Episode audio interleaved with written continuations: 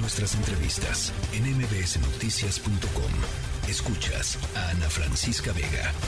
Bueno, ayer lo platicábamos, tan, tan pronto se, se publicó en el diario oficial de la Federación, eh, lo conversamos aquí con Irene Levy, presidenta de Observatel. Em, e, este tema de la suspensión por parte de la Secretaría de Infraestructura, Comunicaciones y Transportes de diversos trámites eh, importantes de aquí a fin de año frente al ataque cibernético que sufrió la Secretaría de Infraestructura, Comunicaciones y Transportes, ataque cibernético del cual sabemos todavía muy poquito.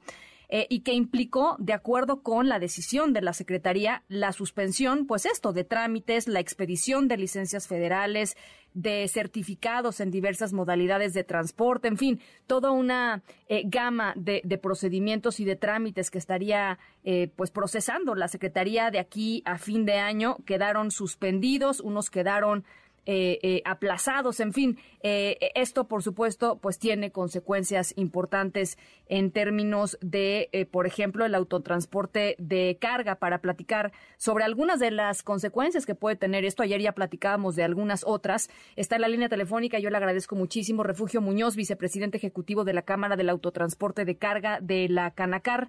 Refugio, muy buenas tardes, ¿cómo está? Muy buenas tardes, Ana. me da mucho gusto saludarla a usted y a su auditorio. A ver, ¿cómo lo ven? Estoy bien y estoy a sus órdenes. ¿Cómo, cómo ven ustedes esta decisión?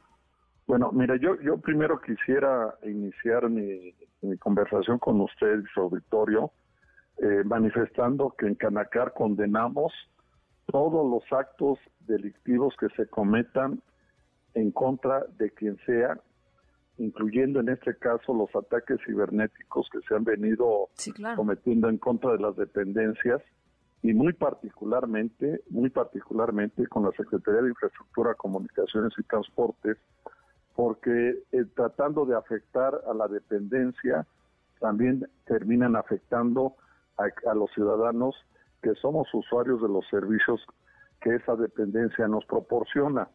Por eso esa es la, declaración que en principio nosotros quisiéramos hacer.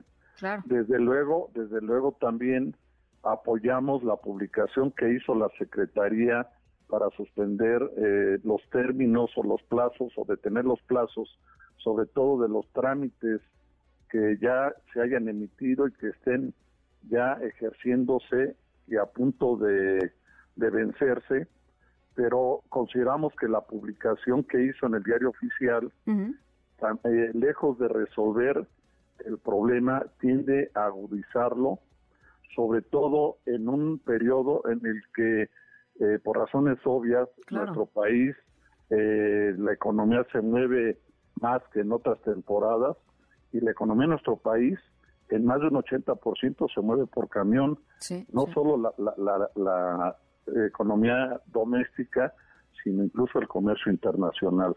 Sí, o sea, viene, viene, viene, eh, viene el buen fin, ¿no? Que, para ustedes debe ser importantísimo por un lado, y viene, eh, obviamente, las fiestas de, fin de año, ¿no? las navidades, etcétera.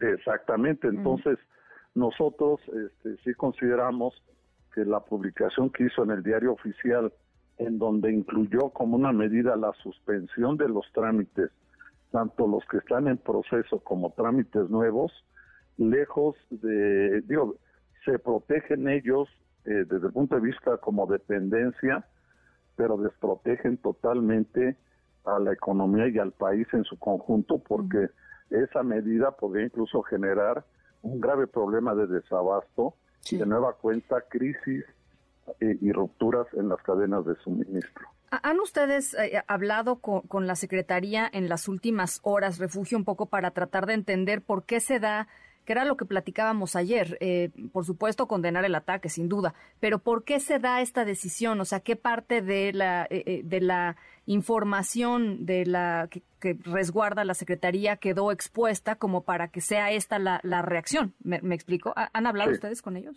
Sí, justamente desde que se, se dio a conocer la, la, la, acción del hackeo, de inmediato nosotros este nos pusimos en contacto con la directora general del autotransporte porque ya sabíamos evidentemente que, que, esto iba a afectar en alguna manera el, el, funcionamiento tanto de la Secretaría y trasladarnos también el mal hacia, hacia nosotros. Entonces, sí hemos estado en, en una comunicación, vamos a decir, constante con ella. Sin embargo, este, la publicación que hicieron el día de ayer por la tarde en el diario oficial de la Federación, pues no, no, no fue tomado, vaya, no nos convocaron para emitir alguna opinión eh, y, y, simple y sencillamente la, la publicaron.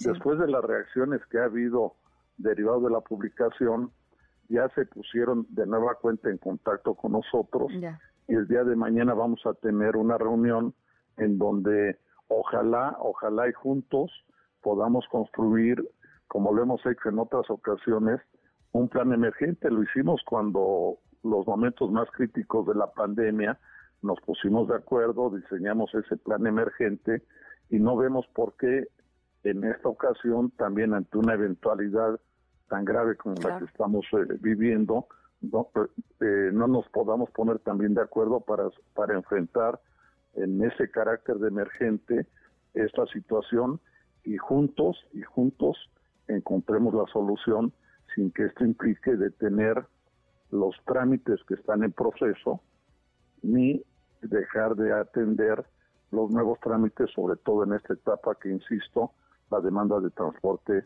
crece aún más, ¿no?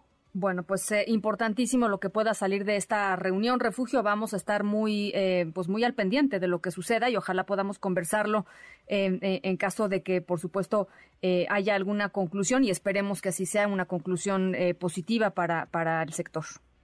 Tiene que ser así, sobre todo por el bien del país, Ana. Confiamos pues en, que juntos encontremos la solución y salgamos adelante en esta crisis. Ojalá que sí, que así sea. Vamos a, vamos a estar en el tema. Gracias, Refugio. Estoy a sus órdenes, como siempre. Gracias, igualmente. Muy buenas tardes. NBS Noticias.